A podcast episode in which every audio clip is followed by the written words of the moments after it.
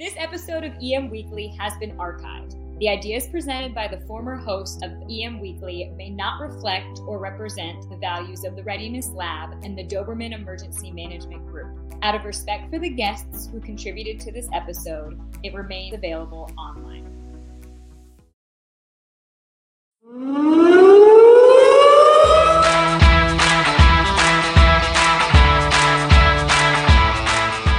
Welcome to episode two of EM Weekly. And now your host, Todd DeVoe. Hi, and welcome to EM Weekly. This is your host, Todd DeVoe. In this episode, we interviewed Kevin Bigelow, who is a former emergency manager for social services in Orange County, California. We're going to be discussing persons with mobility and functional needs issues in this episode. Kevin comes to us with lots of experience. He's a great guy. Uh, I actually met Kevin a few years ago, and we worked on some projects together uh, through Orange County, uh, specifically with the functional needs issues um, and emergency planning. The things we talk about in this issue are going to be things that you really should think about as you're doing your planning um, and just in your daily response if you're a first responder. So, Kevin and I both uh, had a cold as we were doing this interview, so there are some coughs and stuff like that in this interview. I have some. Uh, I've taken most of them out through the editing process. So there might be some weird edits in here for you guys, so uh, please bear with it. So again, thank you very much for being here, and uh, here's Kevin Bigelow. So real quick, can you just tell me a little bit about yourself and um, your organization and how you got involved and kind of what you guys do? Sure, sure thing. My name is Kevin Bigelow, and not surprisingly, my uh, very small company, which consists of me, is Kevin Bigelow Training and Consulting. Um, a little bit about me. I am a uh, licensed California psychiatric techni- technician, which most people haven't heard of. It's uh, the same licensing board as licensed vocational nurses. Uh, and some of my experience, uh, I worked in mental health for a number of years. I was on the Orange County mental health emergency team. I was one of those people that went out and did the 5150 evaluations. And a little later, I worked for social services. I was a child abuse investigative social worker and then uh, transferred on over to Adult Protective Services, where we uh, looked into abuse, neglect uh, of uh, seniors and people with disabilities. Uh, I later became a supervisor there. I after that, sometime later, I was the adult services training coordinator, so I coordinated training for uh, um, adult protective services and in-home supportive services and some organizations like that through the county. Um, then the last thing I did was uh, worked as the emergency services coordinator for a social services agency in Orange County, and that's where I did a lot of work with the emergency operations center there and emergency management. Uh, I retired in 2011 and began uh, doing some training and consulting work. Uh, and mostly that's divided between doing training for adult protective services workers and writing training and e-learnings for them like I used to do. And the other part of it is consulting related to uh, emergency management, uh, most specifically to inclusive emergency planning, which is uh, emergency planning for uh, everybody, including persons with disabilities and access and functional needs. Uh, so that's, and currently I work as a consultant with a group called EAD and Associates that does inclusive emergency planning and a really great group of people out of New York. Uh, and I'm also a consultant with the National Adult Protective Services Association. So that's a little about me. awesome.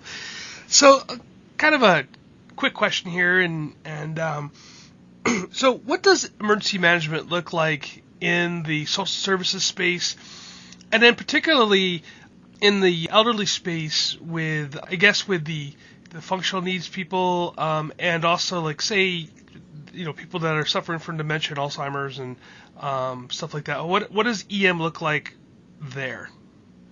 Okay. Um, well, I, I think it's important for people to understand that our society is changing. Uh, it's been changing for a long time, but people are living a lot longer and they're experiencing a lot more uh, different kinds of health issues than they used to. I mean, people didn't used to live all that long. Um, the silver tsunami has has hit us, which means you know all the baby boomers have come of age and are hitting you know 60 and 65, and so they have their own set of health issues. Not to mention the fact that we have uh, a large disabilities population of people with all kinds of different uh, um, you know challenges and whatnot. And those folks we're seeing a lot more of too because there's better biometrics for them. They can get out in the community. They can communicate better, etc. And so the current term, and I know that you know this already, Todd, but is uh, disabilities, uh, persons with disabilities and access and functional needs. So when we're talking about emergency management planning, that's inclusive planning. Um, that's an important group. I think that we need to plan for. Mm-hmm. Um, and it's a really big group. Uh, a lot of times people tend to think, well, that's really small. There's not very many people like that. But in fact, it, it really is up to about 40% of the population because it includes so many different kinds of things, right? You've got people who use wheelchairs to move around. You've got people who have to use walkers. You've got people with things like cerebral palsy. You mentioned uh, dis- uh, Alzheimer's disease and dementia and whatnot. So it's a whole bunch of different things. And um, we know from, excuse me, from experience that seniors and persons with uh, disabilities are more seriously impacted in emergency situations, whether that involves evacuations or just shelter in place. Um, medication, specialized equipment, durable medical equipment are very often not a luxury for these people. They're things that they really need to survive and be able to function and, and whatnot. Um, so, uh, emergency response with with regard to things like emergency management, we can't really do a one size fits all response anymore, especially with the change in the population. Uh, in addition, there's a lot of serious illnesses that have spiraled uh, to becoming an epidemic or even to pandemic proportions in the last 20 years or so. And some examples that I think you mentioned is Alzheimer's disease, other forms of dementia. Um, I tend to focus on that one a lot because I, have done a lot of work with uh, Alzheimer's disease. I'm, I'm, a volunteer with Alzheimer's Association and Alzheimer's Orange County.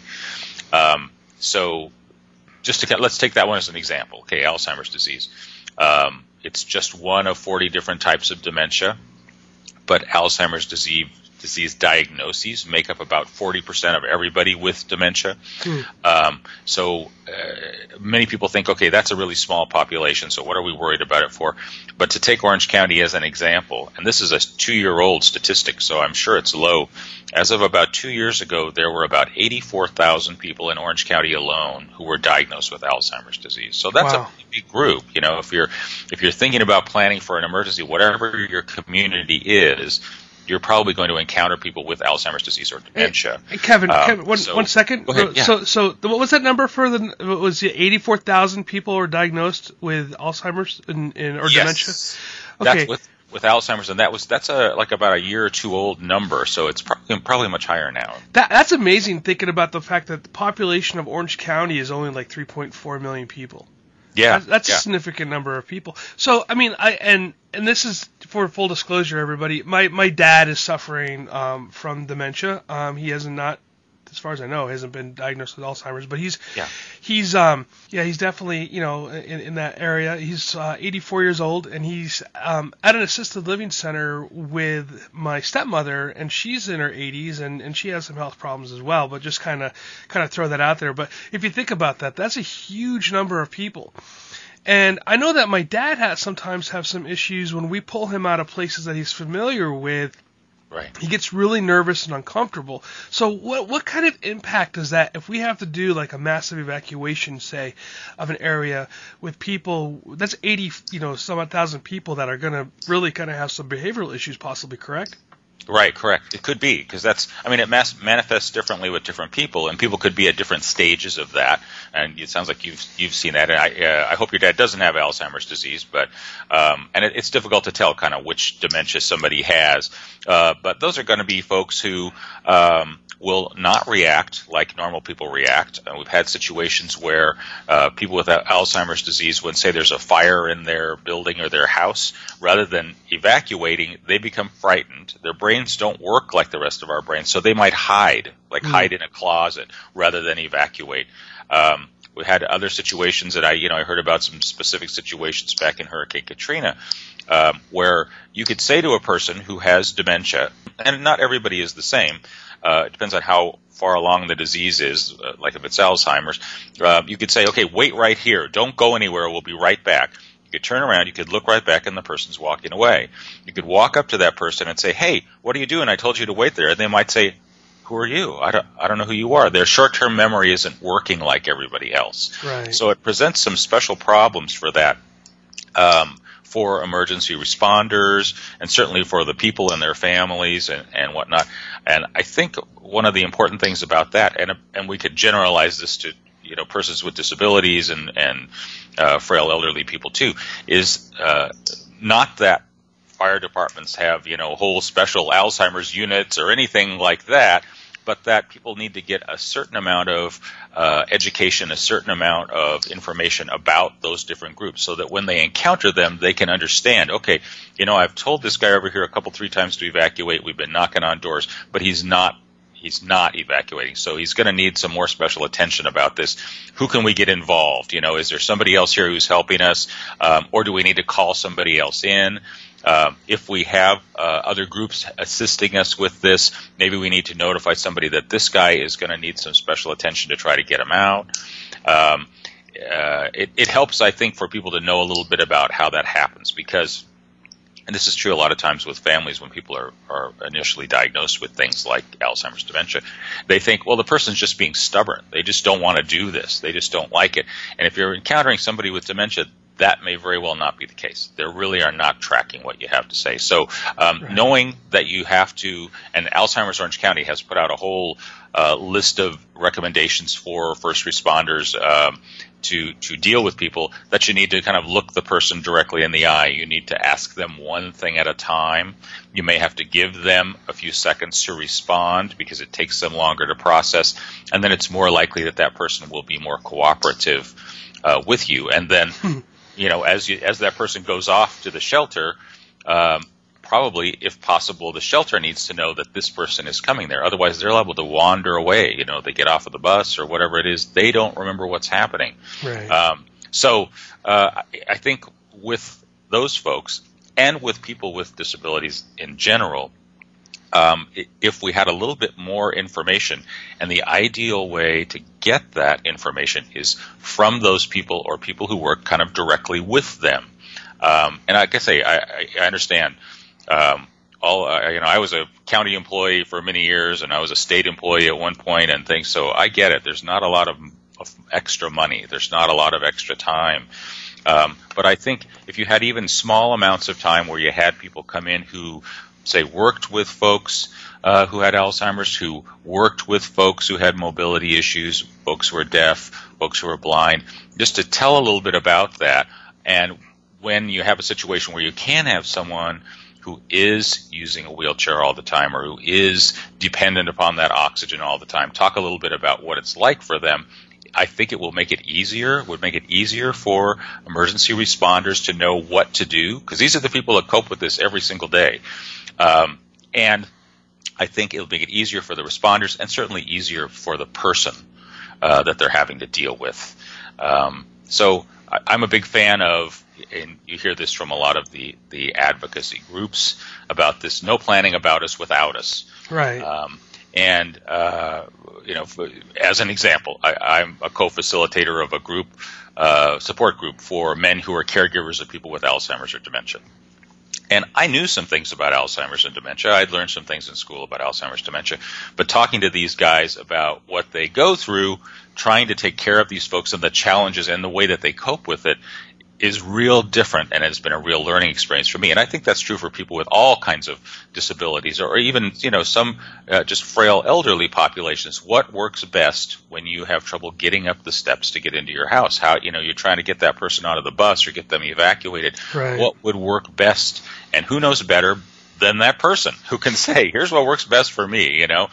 Um, so I think that's a, that's an important thing. Unfortunately, um, some of the situations, and of course, these are some of the situations if you're an emergency management consultant, this is the things you get involved with, tends to be when there's a court case, right? Right, right. Um, people have, you know, complained about it and whatnot for years, and finally they decide they're going to file a suit or maybe a class action suit or whatnot. And whatever you think about that, uh, sometimes it's kind of the only course of action that's left to people. However, the problem with that, I think, is that sometimes it makes for sort of an adversarial situation. You know, mm-hmm. you guys are in the wrong. You're not doing enough. No, no, you don't know what you're talking about.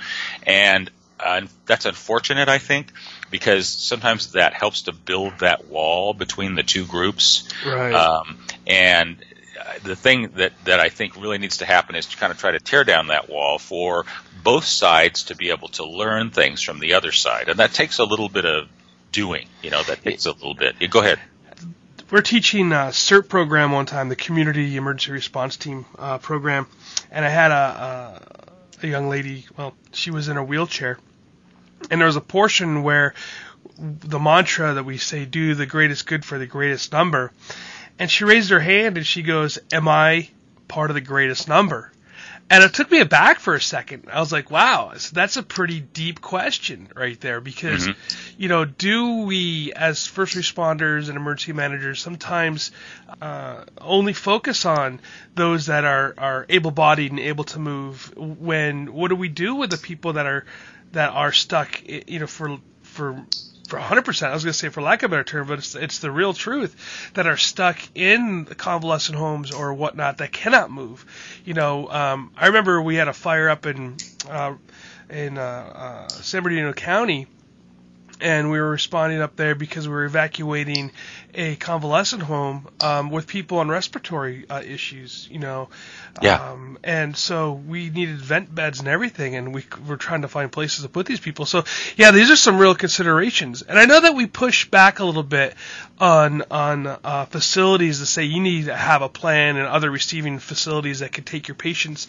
Um, and I and I don't want to say it's a cop out uh, because you know we can't as as county and city and state employees, you know, at times can't plan for everything. But I think those are things that we need to keep in mind. Um, and you know, so I mean, that's that's just kind of a ta- little bit of a side note here on what we're talking about today. But, yeah, I think uh, that's but, that's fits. Yeah, go ahead, go ahead. No, no, no. Uh, I was gonna say, but I think that's you know things that we we forget about. You know, and uh, yeah, until we get pushed in the face, you know, with some of these issues, um, and you know, Kevin and you and I worked on some projects here in, in Orange County with with those mobility issues because of a lawsuit what happened to LA City. That those guys that um, are are um, uh, mobility challenge have to be come to the table and be part of this conversation. Yeah, I agree. I agree with you completely.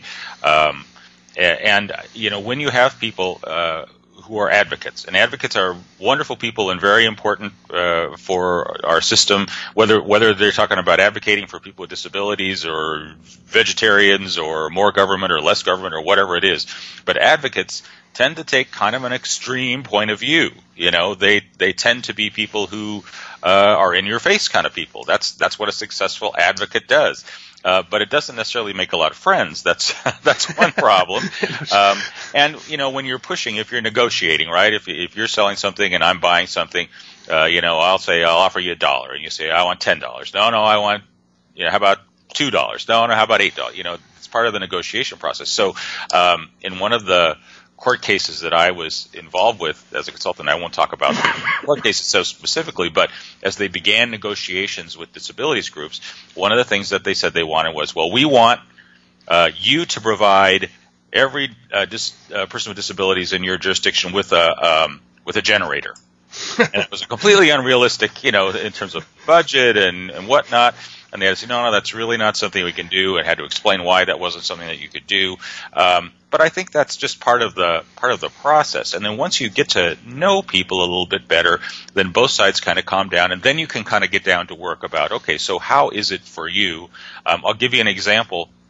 Um, back when I was the emergency services coordinator for social services, I was asked to talk to the in-home supportive services uh, public authority there, and this is years back, right? This is, uh, it's a whole different public authority on different people, but um, uh, and what that is, in case you don't know what in-home supportive services is, is it's a, a, a, government program that you can qualify for if you're aged or you're blind or you're disabled in some way, and they will pay not a lot of money, but they'll pay some money for someone to come in and assist you, right? And very often that's a family member or neighbor, right? So, so these people were the people who kind of oversaw that program and and they were all many of them were uh, persons with disabilities themselves, right? So I went in and was talking to them about uh, a lot of uh, the concern uh, of, of, many people with disabilities that if you're evacuating somebody and you're not in an absolute life or death situation that moment, uh, leaving behind their you know electric wheelchair, which is the only way they move around, or leaving behind their oxygen or their meds or something, and just kind of racing out. And so I was saying, you know, we're really trying to work to plan so that we can move some of those things that you really need with you, and we can, you know, I was kind of doing the the whole bit, and uh, one lady uh, with disabilities raised her hands and said, "Well, like if the house is on fire, you're going to leave the chair and take me, right?" and I said, "Oh, I'm absolutely sure that emergency responders are going to do that."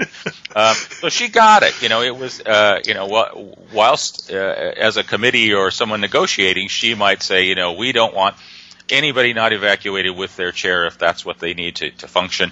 Um, they get they get it. Um, I remember another lady. Um, we had a, I won't I won't go on and on with the stories because I could go on forever. But the uh, uh, we did a, a panel for uh, designed specifically for people who were seniors and and people uh, with disabilities, uh, and we had people talk from various groups from fire departments and whatnot.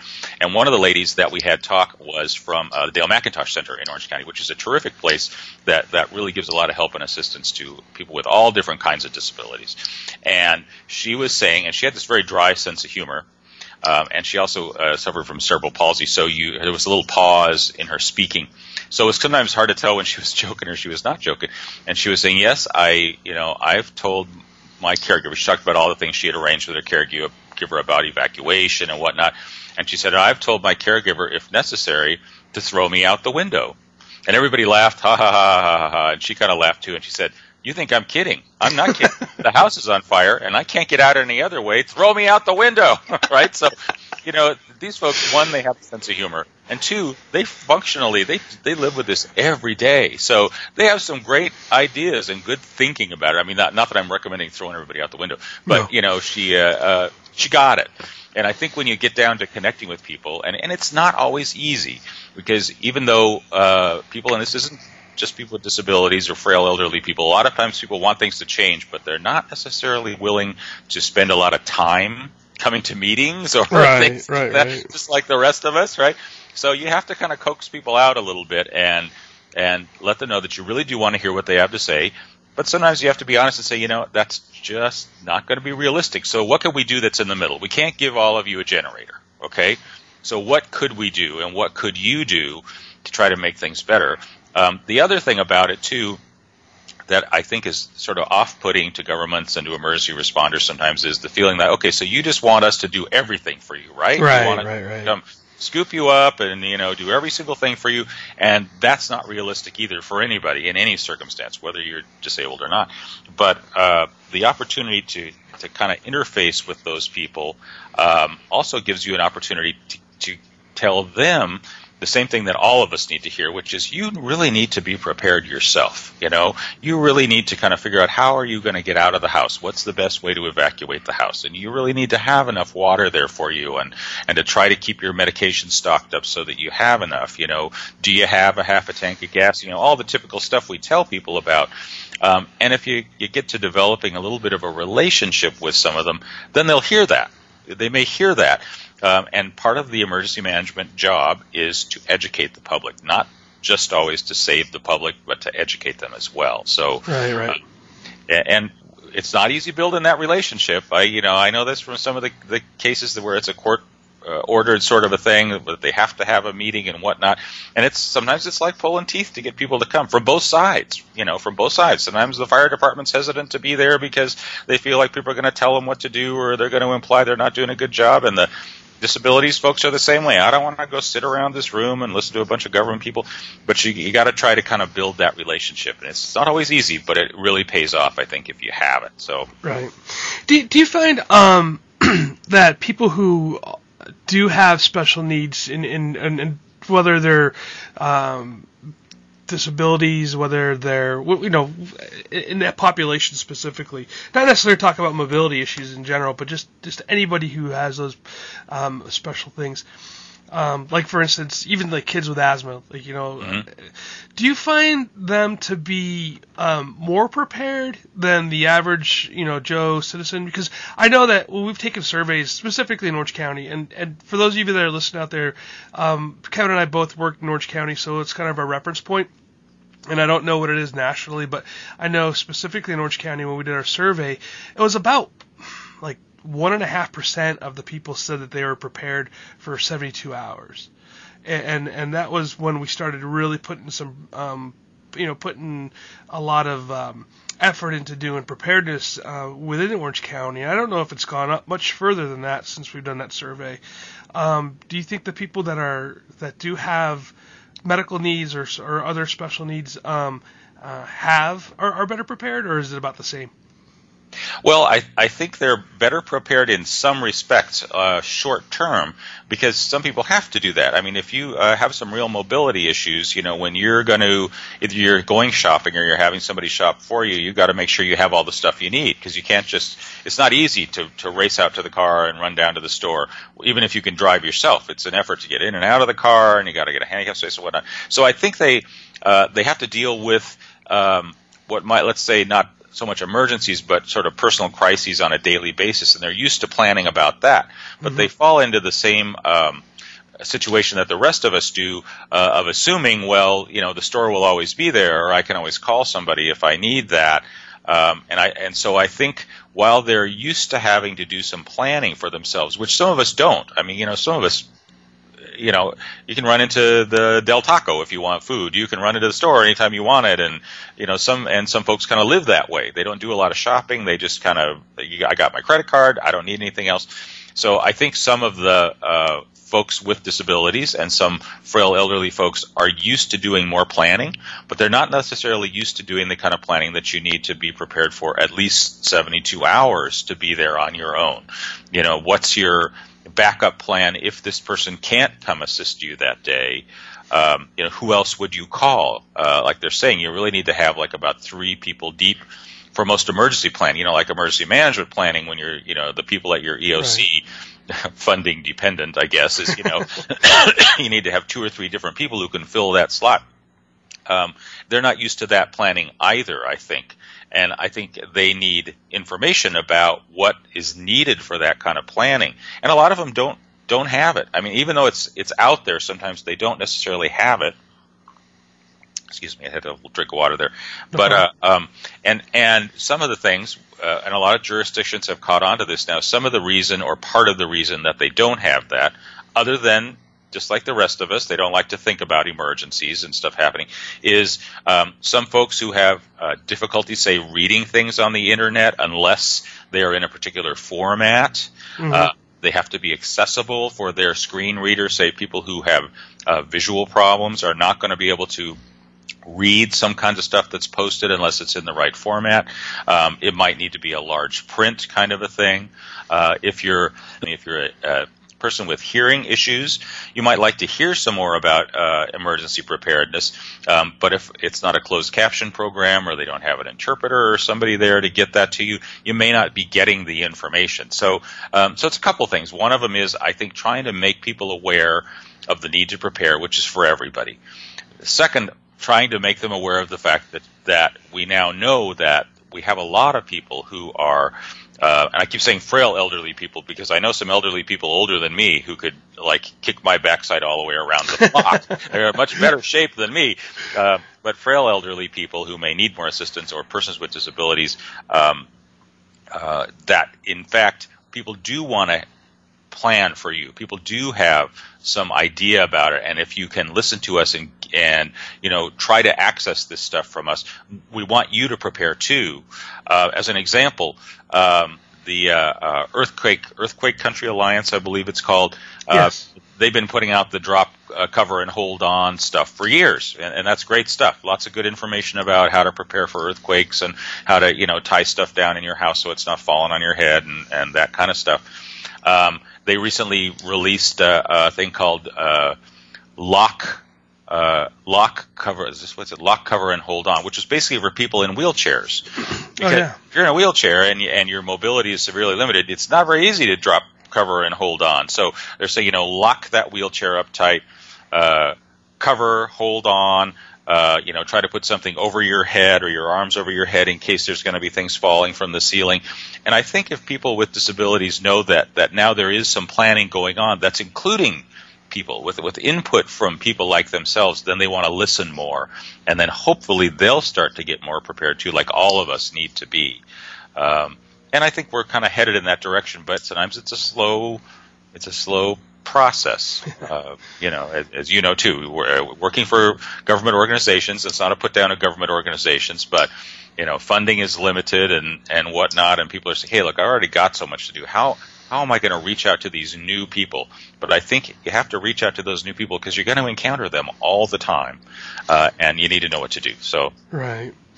We um we're doing this active shooter training uh, at one of the universities, and um, one of the um, advocates, I guess, um, from the Dayle McIntosh Center, uh, she was there. Um, she was blind, and she had her dog with her, and we're going through the program, and and at the end of it, she kind of comes over to me and she says, I'm, I'm pretty much toast, aren't I? And I go, well, why would you say that? She goes, because I really rely on somebody else to get me out. And if everybody's running away from a shooter, you know, are people going to help me? And I said, you know, I, I can't answer that. To, to yeah. be honest with you, I said I would hope they would. I really do. I think most people have it within them that they would help you. But I said I, you know, I'm glad that you're here taking this training. I said, but yeah, that's a tough question. Will other people grab you and help you? And she's just like, well, she goes, I'm kind of resigned to the fact that this is where it is. I said, well, you know, I, I would hope that people would help, but I can't guarantee. But you know, and that's one of those things that that I look at, you know, with Katrina and those larger issues that, you know, do we have enough people? Because 95% of all rescues during a disaster, we know this, happen from neighbors right? Yeah, yeah. Um, you know, do we have these neighborhood uh, networks? And I think that's one of the things that I try to to uh, tell people that when I do like the neighbor for neighbor programs, or uh, when you're doing you know neighborhood watch programs and things like this, when you're going out speaking to these pro, uh, people as like yeah know your neighbors and, and make a friend and, and understand the needs of, of the people around you you know because it's really going to come down to that on, on one aspect of it. And i know a lot of times our people with mobility issues um, are shut-ins and stuff. So what do we do with those people that can't go out and make friends and are shut-ins? How, what do you recommend for us as emergency managers to how do we reach out to them to to get them involved in the community Right, right. Well, well, for the shut-ins, of course, that's a problem with with being able to reach them. Uh, you know, how are you going to be able to reach them? Uh, and I I think you know when when information gets put out, whether that's a press release or whether that's something that gets sent out to the community, uh, if you you try to uh, make sure that people are aware that it's for the whole community uh, and try to encourage them to be involved. And sometimes that's going to work, and sometimes it's not going to work. Um, but from from my point of view, just sort of my opinion, I think part of what needs to happen with that, since we know a lot of this is people just not emergency responders, but people helping other people, uh, is to include more stuff about people who are seniors or who are persons with disabilities in that kind of emergency training. Because, uh, and you know, maybe I'm just speaking for me, but I think it's true of other people. Uh, my mother, God rest her soul, who was a wonderful, kind person, um, but she grew up in a little different world than we're in now. And so when we'd be in a store when I was a kid and there was someone there with a disability, whether they were using crutches or they were in a wheelchair, if I was looking at them, she would say to me, Don't stare, you'll make them uncomfortable. And she really hmm. believed that, right? And I think a lot of people are uncomfortable who haven't been around people with disabilities, who haven't been around people who use a wheelchair or who have a you know have a white cane or whatever it is, we we tend to shy away from them partly because we're afraid of doing the wrong thing or right, offending right, right. someone. Um, and partly because we're a little bit afraid of having that happen to us. If we start admitting that's happening, then we have to face the fact that some of us will lose our sight. Some of us right. will not be able to walk without assistance later on. Um, and you know, when it's in an emergency situation like that, uh, I think sometimes people who have no contact, let's say for the example of this lady who's visually impaired, they have no contact with anyone like that. In that emergency situation, they're not going to think about them. But if that, if they had somebody who had some uh, disability issues in their training or in the classes that they took where people talked about it, they might feel more comfortable to say, you know, hey, I'm getting out, I'm taking you by the elbow, let's go. You know, we're going right now. You know, Right, uh, right. uh, or get down. Over, look, there's a there's a big table over here. Get down behind the table right now. We're you know we're getting out. We're going to let people know that you're in here or something like that. Um, because, like you say, it's going to be people helping other people. And if you're not used to talking to anybody with a disability, you're not going to do it probably, right? Or you're going to be less uh, likely to go up and say, you know, how are you doing in there? You know, I know that you need to use a walker, and I know it's been flooding here a lot. Is are you okay in your home? If you're uncomfortable talking to people, you're probably not going to ask. And sometimes that's when things go really wrong and you know that then the paramedics are there or somebody else and people say gee i wish i'd have known that she wasn't okay well how do you know that you knock on the Right, door right. and say are you all right? You know? Okay you able to get around okay? You need us to get something from the store for me or something like that. So i think uh, you know that uh, change is a constant all the time Right. in our lives and, and adapting to those changes is, is not necessarily easy. And we know that people who are frail elderly folks or people with disabilities are more disproportionately affected by emergencies, and they have less of an ability to adapt. Sometimes, some of them are more adaptable than me, but um, but I, I think we have to try to prepare for that and build some relationships together to accept that you know we're all living longer, and that's a tremendous blessing. But the fact is, for a lot of us, some of us are going to have visual problems. Some of us are going to have dementia problems. Yeah. Uh, and ignoring that isn't going to make that go away. And learning a little bit about it may make us feel better about it, less afraid, and more likely to reach out to other people when we have those emergencies. So that's kind of my mantra about it. Let's learn a little bit more about each other, and we'll all be better off. That's really cool. Uh, I got a funny story that just reminded me. Um, so we're doing a CERT program at the Leisure World in Seal Beach, which Leisure World is a really large uh, retirement community. Yeah. It's a 55 years and older, you know, uh, community. I'm telling that for most of the people that are maybe not part of California. Yeah. yeah. So, um, and it was great. And I had, you know, obviously a lot of elderly people in the class, and this one of the um, older ladies that were in the class, and she was 94, 95 years old, something like that. And we, one of the reasons we go around, we ask people, you know, why are you here? You know, what are you doing? What do you want to get out of the class? And she raises, you know, gets to her time and she raises her hand and she's just like, yeah, she's like, you know, says her name and she said how old she was. And she goes, I am here because I want to be able to help my old people. And I, I was, I had to crack up. I'm like, wow. I said, if, if you're helping your old people, I said, how, how old are they? You know, and, you know, and, and what she, what she was really saying there is, is that, you know, here she is. She's one of the ones that's a spry lady. She still drove at that time. You know, she only went to the little shopping center nearby, whatever, but she was still out there mobile on her own. And she was talking about people that are in the community that, that just, uh, um, you know, just were, maybe you know had other issues that were going on but it's really kind of cool to see people that really want to help each other and um, i think that's what at the end of the day uh, and whether it's being that it's it's for us able-bodied you know people living out in the community or people that are living in assisted living or in retirement communities it's it's about building community and i think when we talk about building community as emergency managers we have to include everybody you know and i think that's the that's a really That's important lesson. Yeah, absolutely. yeah, awesome. Um, I'm I'm going to be talking uh, in a couple days here uh, to another gentleman um, out of L.A.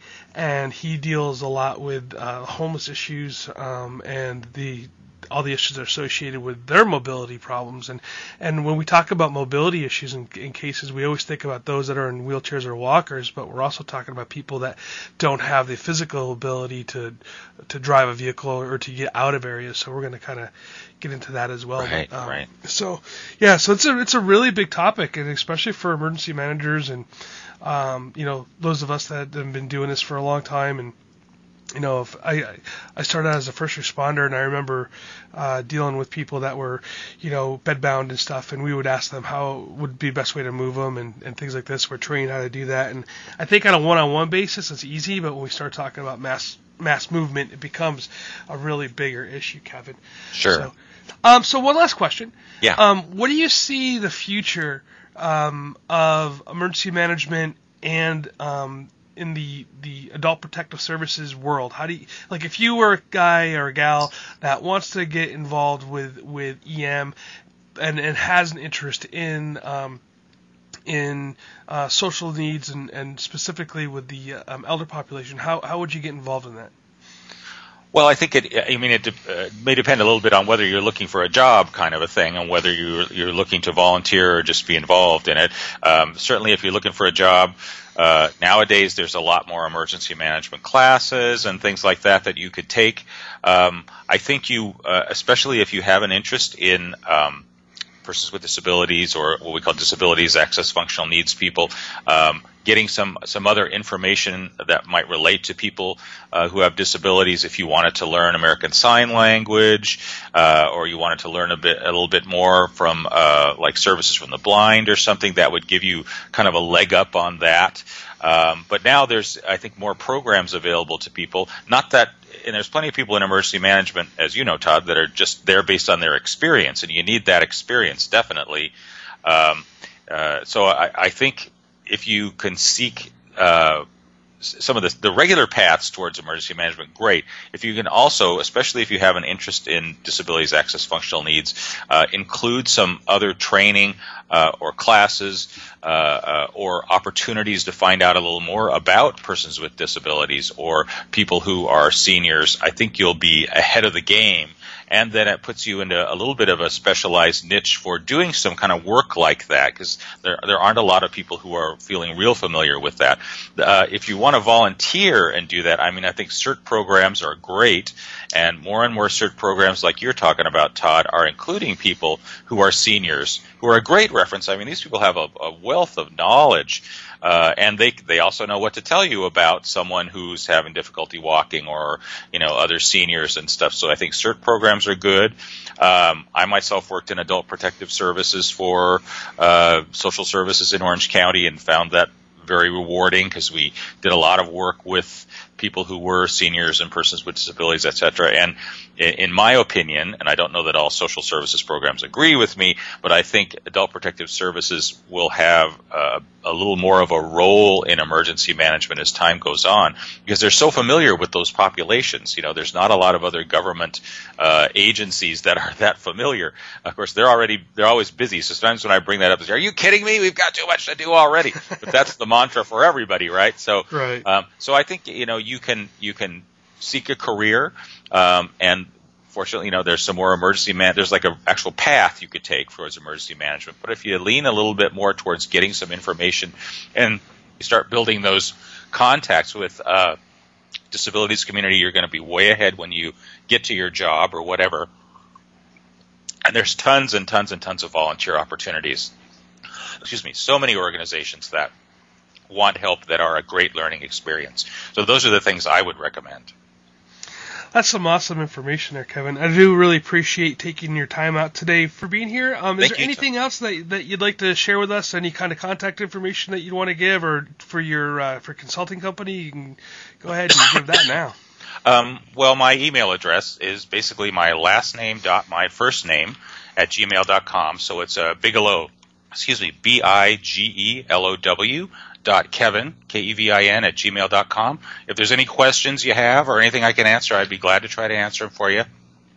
And uh, thank you todd so much for having this. And, and i think this is another good example of uh, people opening up to this subject and i'm, I'm just really happy about that. So thank you very much. Oh anytime sir. 315 and 314 there is at least one person that's been shot. Somebody is still shooting inside. 453 i have a party shot here? I need rescue hot. Are you ready for the unthinkable Call our friends at High Speed TACMED. They provide custom emergency planning and training that saves lives. With years of experience in law enforcement, search and rescue, responding to and managing large-scale incidents, HSTM will evaluate and prepare written plans, training sessions, drills, and debriefs, leaving you with the necessary tools and experience that can save lives. Call HSTM today to discuss your specific needs, and the staff of High Speed TACMED will help ensure that you're ready and are in complete compliance. Call High Speed TACMED today, 805-419-0024. Again, that's 805-419-0024. The friendly staff at HSTM is standing by. Bringing out bodies now. Get someone to the back as soon as you can. Rescue personnel, I got at least three to seven hits. Thanks for listening to episode 2 of EM Weekly. For more information about Kevin Bigelow, please take a look at the show notes or visit us at emweekly.com, podcasts, episode 2. Be sure to tune in next week for episode 3. Todd will be talking with Vic from Titan HST on mass communications. Thanks again for listening.